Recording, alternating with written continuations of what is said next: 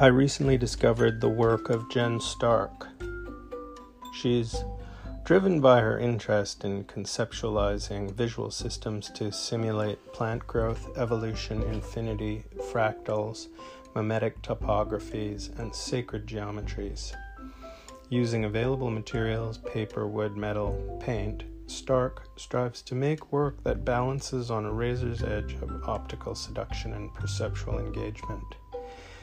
The resulting works often resemble organic molecular cloud like structures and are imbued with kinetic undulating effects that serve to dislocate the viewer from staid reality into an immersive ecosphere of echoing patterns and the implausible designs found in nature.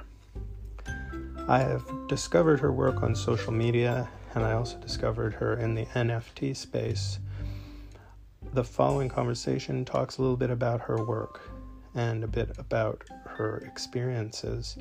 And I spoke of Frank Stella a little bit, um, an artist I think is rel- relative to her from the past.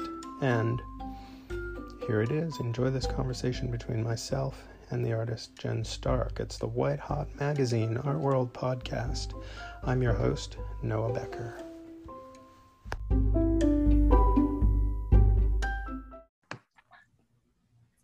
So I wanted to ask you about your paintings. Maybe you could talk a little bit about what what motivates you to make your art. Yeah, for sure. Um, and it's inspired by all sorts of things, definitely imageries and psychedelia, nature designs, fractals, a little bit of math and science involved in it. Sometimes I'll I'll take inspiration from like sacred geometry and other types of things like that. So that's just a few of the inspo behind the paintings. Mm-hmm. And they're not really rainbows per se, but they're kind of color gradations. Yeah, the there's a lot of rain like rainbow gradients. I'll do like random colors. I like to play with optical illusions and a bit of color theory to make your eyes vibrate and make you think you're seeing you know movement in different colors although it's static. So yeah. Where are you based? I'm based in los angeles right now. I'm originally from miami but i've been living in la for nine years. And it seems to me that you've successfully balanced like um, an nft uh, side to your work with physical work, like you were maybe deeply involved in showing physical work before being involved in NFT stuff?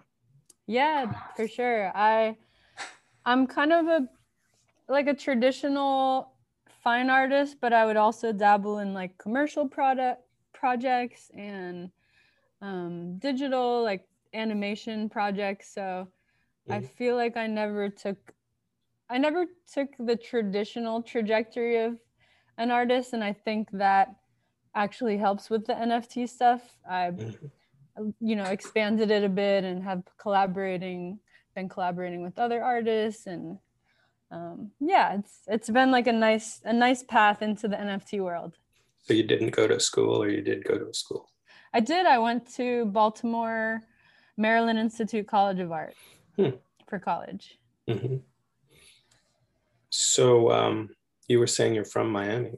I am. I'm from Miami, Florida, third generation, and grew up there. And I think Miami definitely helped influence my artwork, like all the colorful cultures and variety of people, and also the the lush plant foliage.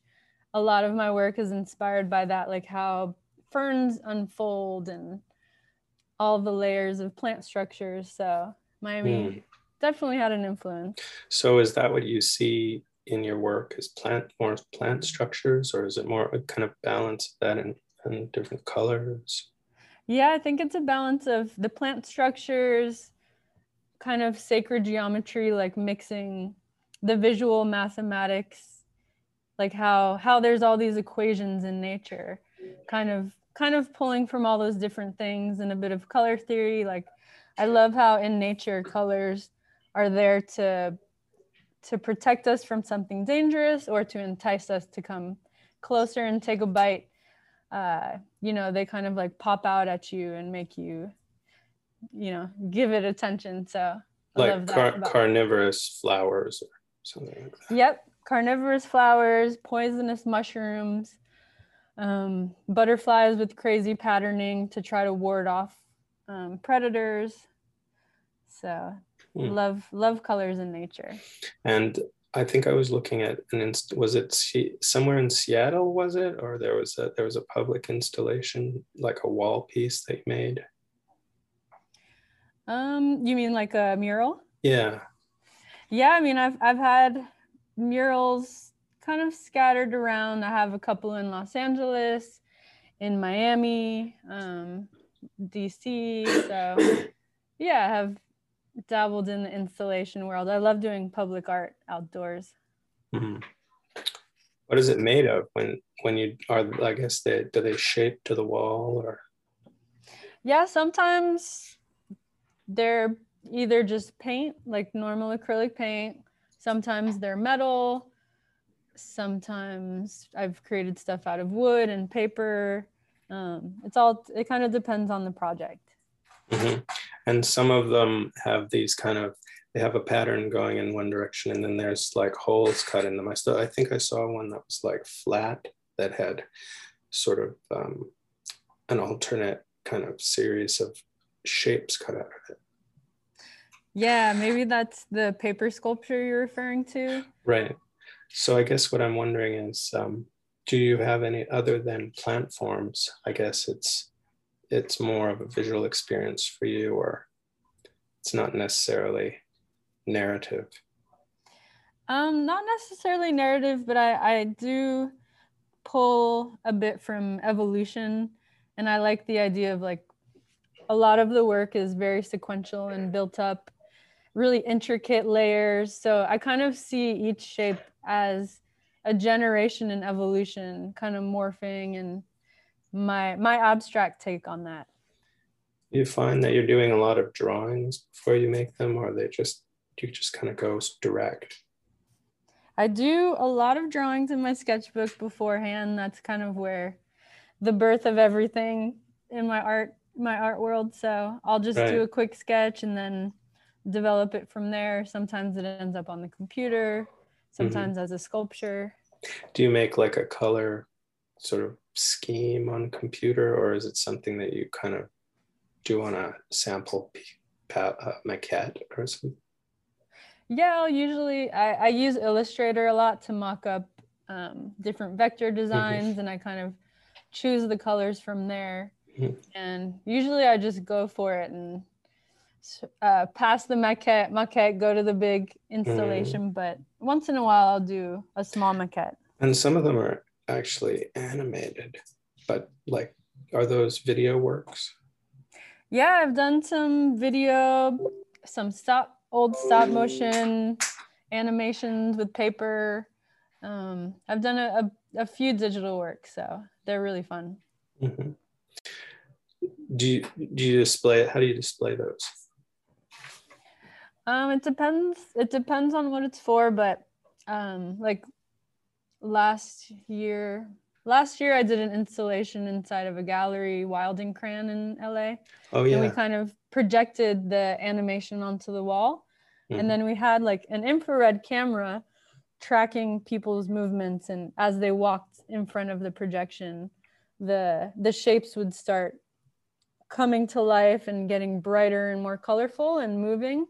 And also we had a sound element that was activated with movement. So that was a really fun interactive piece. But a lot of the times they're displayed on screens or, you know, on the internet. Mm-hmm. And um, they're projected mostly. Yeah, usually projected um, with that kind of install. Mm. Are they ever like a digital screen? Once in a while, yeah having works like in a gallery shown on a normal screen or um, you know a lot of the times it kind of lives on the internet um, i did a big install years ago actually for the MTV VMAs. Mm. And Miley Cyrus happened to be the host that year. Mhm. So that was in 2015. And they displayed the animations really huge on these screens in the stage. And it kind of, that's my dog Zelda. And it kind of just opened up. And as, as the dripping psychedelic patternings happened, Mm. Miley came out. It was really fun. what kind of dog is that? Well, that's Zelda. She's nine and a half years old and she's a mutt. She's kind of like a, a vanilla colored dingo. Nice. yeah. That's great. Yeah. And so, what I think I like the most about your work is the versatility of the mediums like digital or projection, sculptural, NFT, painting, kind of. Are you doing some clothing design? Yeah, I've I've done some clothing in the past. Um, definitely, I like to just dabble in whatever whatever medium sort of fits the idea. Um, and I'm definitely gonna keep doing more and more interactive installations because those are really fun, like immersive projections, and definitely more NFTs because that that world is awesome. Mhm.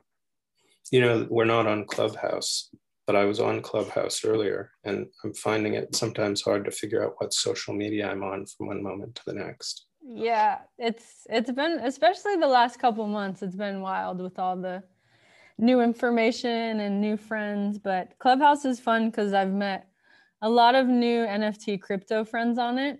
Mhm.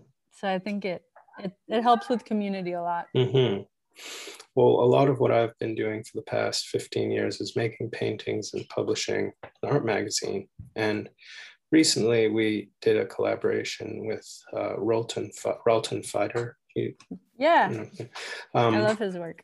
yeah, and um, there's some other collaborations um, for covers and different things. And so it's kind of nice to have a, to be able to expand the art practice into different areas. Definitely, yeah. It's it's great. It's like you know, you just think up the idea and then figure out what material you want to execute it in. And the NFT world is really cool, Mhm. paving the future. hmm Yeah. So I'm feeling that intensity now with different events. And um, there's an event that I'm, are you going to go to the event that's happening soonish um, by 4156? There's a, an event on Clubhouse. Or are you busy working on a project? Oh, I I don't even know. I need to tune into that. Hmm. Um, yeah, I've been just working in my studio, you know, Mhm. making new work and I like your commitment to color. Like you really, thank you. you really commit to i mean it's um i guess the only other artist other than you that i that i've that i know or that i've spoke to that kind of commits to color that much would be frank stella Yes. His work is incredible. He's Mhm. an epic artist. Mhm. yeah i was lucky enough to do some stuff with him over the last decade and i see you as being in that kind of area of just really committing to three-dimensional work and painting Yep, just diving right in. Frank I Mhm. mean Frank Stella is one of my big inspirations as well. So Mhm. that's I like that reference. He's Mhm. awesome. he was talking about Morris Louis a bit, if you know that artist.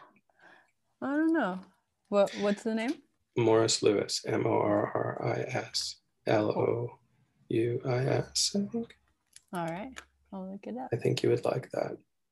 But I do you, it seemed like you must have a completely fearless personality for the kind of work that you make. You know, I th- I like to think I do. Um, yeah, I kind of just dive into what my interests are and what I'm into, and kind of try not to think of the periphery opinions or critiques. Just kind of go for it. Mhm. And you start with the lighter color and go to the dark or the opposite. I usually with with my color placement, I like to do usually light, dark, light, dark, and kind of mix up between cool colors and warm colors. Um, so yeah, it really depends on the piece, but Mhm. Well, I know you have a lot going on right now, as do I, and I just wanted to have an opportunity to speak with you for 15 or 20 minutes on the podcast. And I know there's a lot of people who are going to be really interested in hearing what we've been talking about. Cool. Yeah. Thank you for asking me to chat on it. Yeah. And I'll be in touch with you over the next couple days. All right. Sweet. All right. Thank you so We'll much. talk to you awesome. short. Talk to you shortly. Okay. Okay. Bye bye. Bye.